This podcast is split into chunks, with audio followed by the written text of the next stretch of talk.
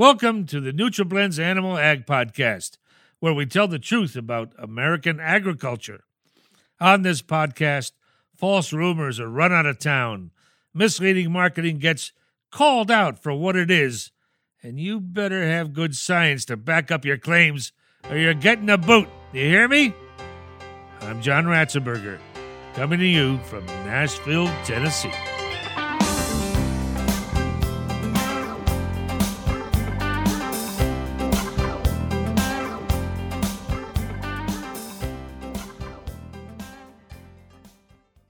Out of all the engines and heavy machinery you may find on a dairy operation, do you know what really drives the productivity of a dairy farm?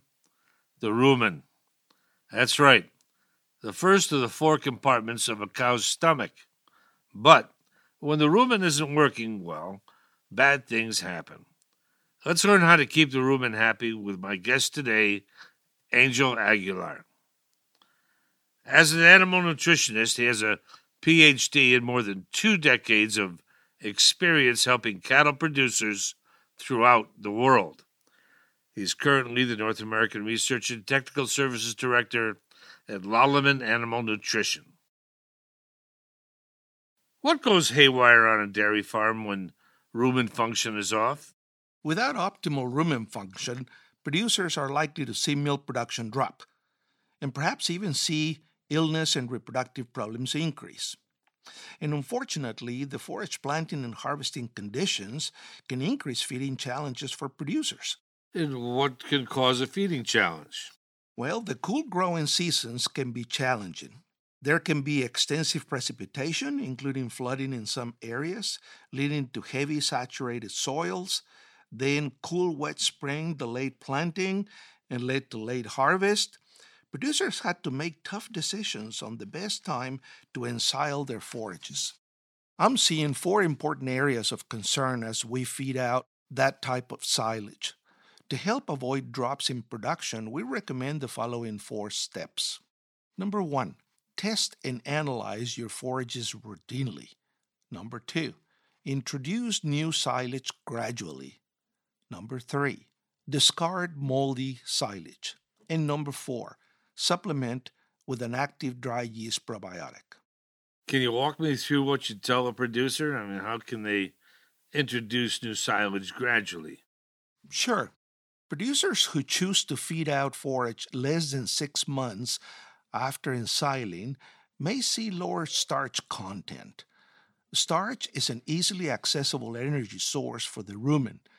If there is less starch, there is simply less energy to produce milk. When producers are ready to open new silo, safely sample your forages and send them to an analytical laboratory. Nutritionists and producers need to know what the nutrient composition to properly formulate and make rations that produce milk the most efficiently. When starting a new silage, make the transition gradual, say over 10 to 14 day period, and adjust the ration to balance changes in dry matter intake and nutrient content. For example, new silage can be introduced as 25% of the silage portion of the ration in the first three days, then 50% of the ration the next three days, and so on until the transition is complete.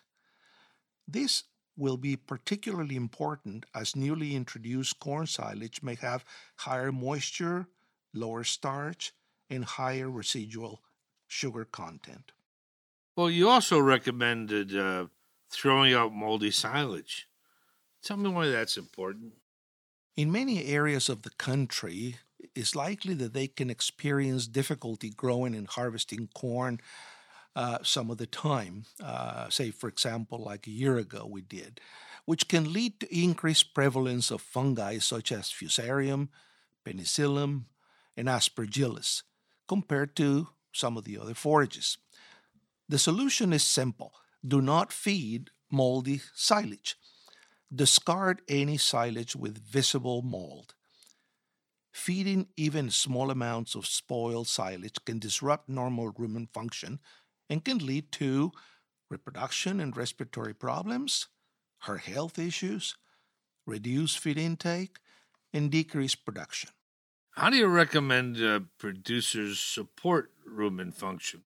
Producers can include a research proven active dry yeast probiotic in the ration to help prepare the rumen environment for any challenge.